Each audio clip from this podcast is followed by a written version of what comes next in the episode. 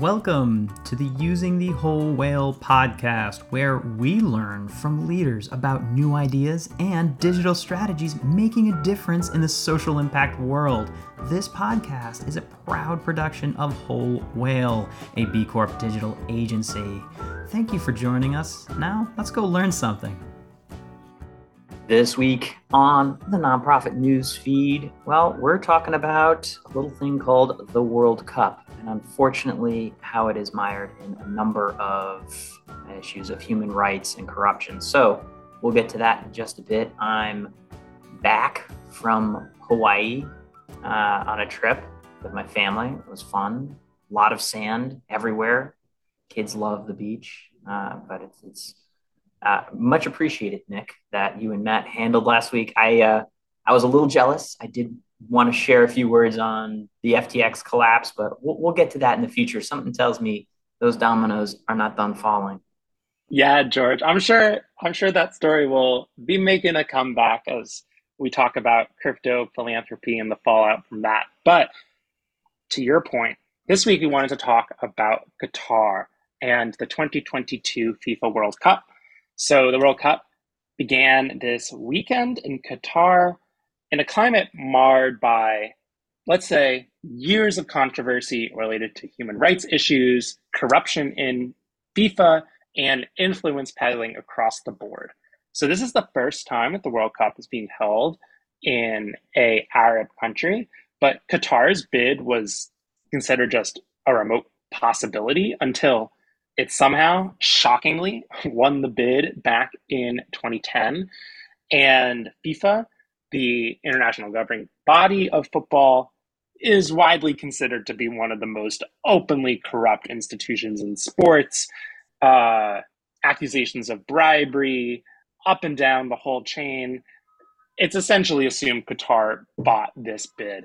Um, but now this is coming full circle because since the bid was awarded to Qatar, the country has consistently faced criticism for pretty egregious labor rights abuses, uh, human rights issues, uh, workers working in extreme and deplorable conditions on the massive construction projects. And now that the World Cup itself is underway, uh, focus not only on the labor issues, but of just human rights issues more broadly in the country related to women's rights, um, LGBTQ plus rights, and the country's facing criticism from international NGOs calling for accountability, and the whole thing's kind of a mess. But it's a complex situation.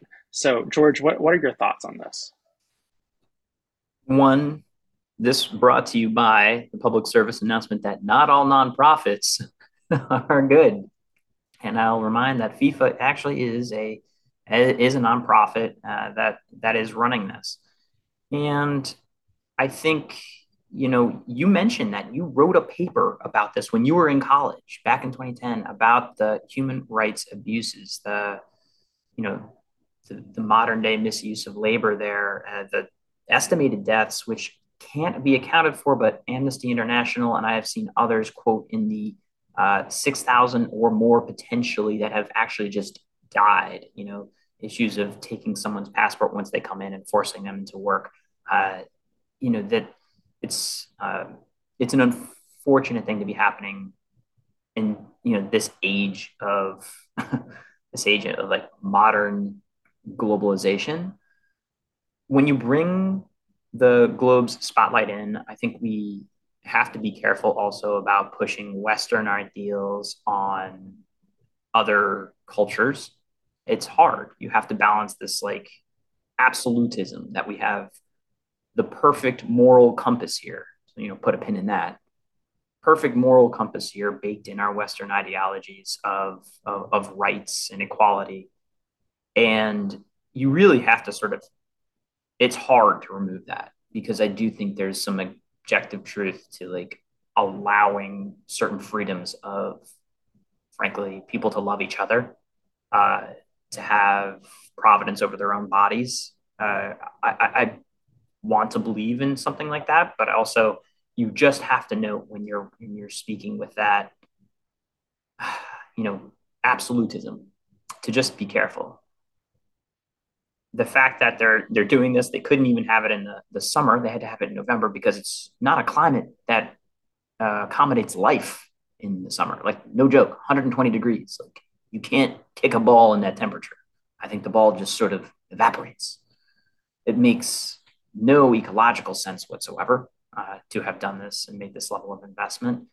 And I really hope a, a touch more, frankly, discretion and intelligence of just because they can pay doesn't mean we should do it this way. From FIFA, frankly, from the Olympics, from these large institution, large institutions that you know do pull the world together. I, I think there's something very beautiful about the World Cup, and I and I hope it doesn't get lost because yes, we can we can focus here, but the truth is, five billion people are most likely going to watch this. Five billion people are going to agree that one team beat another team. Do you know how hard it is to get five billion people to agree on a thing to watch the same thing? There's just, I think, something beautiful about this. That despite all of this, and the sports washing involved, like it is, uh, it is something that I'm glad everyone is still participating in and and not simply boycotting because it's you know it's easier to destroy than to create. It's harder to frankly some of these captains wanted to wear armbands in support of issues of lgbtq and human rights. They wanted to take a stand. Some are kneeling some are showing it but they're still participating I'm more nervous when we stop participating collectively. And so, you know, uh, that's that's how I'm viewing these games. I'm going to watch them, and we'll we'll watch the news and we'll see that. And uh, it's hard for mold to grow in the sunlight, and there's a lot of sunlight right now in Qatar. Yeah, George, I couldn't agree more with that that characterization. And I wanted to give a shout out to some of the the nonprofits that have been doing uh, really great reporting on this and have been flagging it very early. And as you alluded to, I wrote a paper on this years ago in college because the issues were were still salient then. But Amnesty International, in particular, has done really great research from the beginning on workers and yeah it's it's really challenging um, and and really actually sad i mean workers are essentially being lured, uh, poor poor workers from Asia into this country. They're having their visas confiscated. It's not a good situation. Um, but I think to your point, the World Cup is an opportunity to shine light on these issues, right? And I do not think we should be giving Qatar a pass. But that being said, uh, the chance to come together is is really important, especially in a time of division. So, yeah, I agree with that. But let's just fire everyone at FIFA. I have no. I, oh yeah, let's get rid of those. Clean that house up. Oh my gosh. I think I think five billion people could possibly agree to that. It's it's really funny to see an institution so loathed, but an event so loved. Yeah. Um, if you if you're really into this, like do a deep dive on the bid. It's like the most outrageous thing. There was like a plane of the US delegation that flew to wherever it was like Finland or Sweden or something for the bid process. It was like mid level State Department people, a couple of US soccer people. The United States activated Morgan Freeman took him on this plane but it was clear like morgan freeman didn't prepare anything for this speech. It was like this like kind of incoherent jumble of like why the it's the whole story's wild. If you're into it just read about it. Uh, oh, but but anyway we'll leave that there. Uh, we uh, moving into the summary I'll, I'll jump through this quickly. Meta formerly known as Facebook, the artist, formerly known as Facebook, Meta is going to spend uh, seven million to stoke reoccurring donations around Giving Tuesday, which is great. We hope you're all getting ready for your Giving Tuesday to, to make what you can of the kickoff to giving season, not the end, but the kickoff to giving season. We have a bunch of those resources. Hope you find them. And uh, another one here, uh, Nick, you want to talk about what Bezos is announcing? Yeah, George. So Jeff Bezos, uh, formerly CEO of Amazon, is has announced he's giving away most of his 122 billion dollar fortune. Uh, but this article from CNBC.com says leaves many questions unanswered. Uh, it says that Bezos thus far has resisted developing a public philanthropic identity, unlike that of his ex wife, Mackenzie Scott. But I don't know. What's your take here? Is, is, is Bezos having a, I don't know, a, a conscious time time to do good moment? What's, I'm what's, what's say, this about? I'm going to say the following phrase, and I'm excited because I'm going to say it so many times that people are going to be sick of it. And here it is pledges are PR. Mm. That's it. Mm. I'm going to say that every single time I see that. Those of you listening, every time you see something like this, every time you see a post like this, I just want it ring in your head. Pledges are just PR. Because if you were doing it, we would see the check. And we saw that with Sam Bankman Fried getting all that ink across all those papers about how altruistic he was going to be in the future. Write about me now for things I haven't done is called PR. So Bezos can shove it until we see a check. That's what I think. I agree. See see it hit the books, then we'll we'll talk again. Uh, remains to be seen. He's got some some rockets to fund as well. So yeah, God bless him. Get it done. All right, this next one comes from kare11.com out of uh, Richfield, Minnesota. And this is actually a follow up on a story we've talked about, but uh, there was a $250 million fraud investigation into feeding our future, which has fractured trust and efforts to feed hungry children across Minnesota.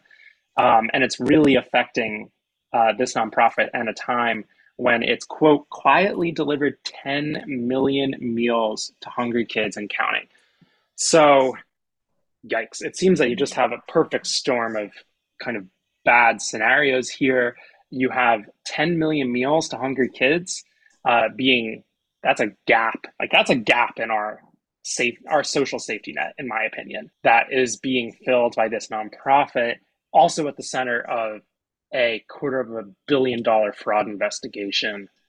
Yikes. Sad to see. Hopefully, it doesn't erode confidence in giving locally to food banks that you know are serving your area. The the larger groups have have a trust gap to fill. I'd say the ones that are you know chapter based and working out there. The on, the onus is on communication and transparency, but please don't let that hopefully be a barrier to giving locally supporting uh, supporting your local food banks and, nonprofits. We we spoke and had that podcast recently with Move for Hunger. When you know, please go back and listen to that if you haven't, uh, because I think Adam Lowy does a top shelf job of explaining how the need is year round and there's ways to support that. Yeah, George, absolutely. And this actually takes us into our next article for nonprofitpro.com, which says that on behalf of a poll conducted on behalf of Vanguard Charitable, conducted by interviewing 2,000 US adults, uh, it found that 60% of American donors with a charitable giving budget say rising inflation had no impact on their giving or caused them to increase their giving over the past 12 months, with nearly 24% saying they increased their giving. So we were talking about how critical a time this is for food pantries and nonprofits like that. Um, but it seems that the the giving public is aware of that need, not stopping giving, potentially increasing giving, e- even in light of inflation.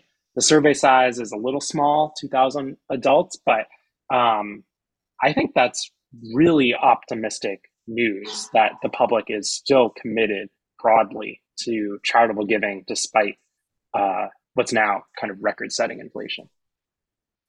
It's a positive signal, one that we hope is uh, is accurate as far as polls go. Giving Tuesday coming up, we're predicting that over three billion will be donated uh, in and around the day, and hopefully is a is a strong end of year giving cycle, you know, sadly, we might as well just root for the markets to go up because that is another predictor of uh, of giving. You know, we're past midterm, so now uh, it's time for nonprofits to get their narratives out there.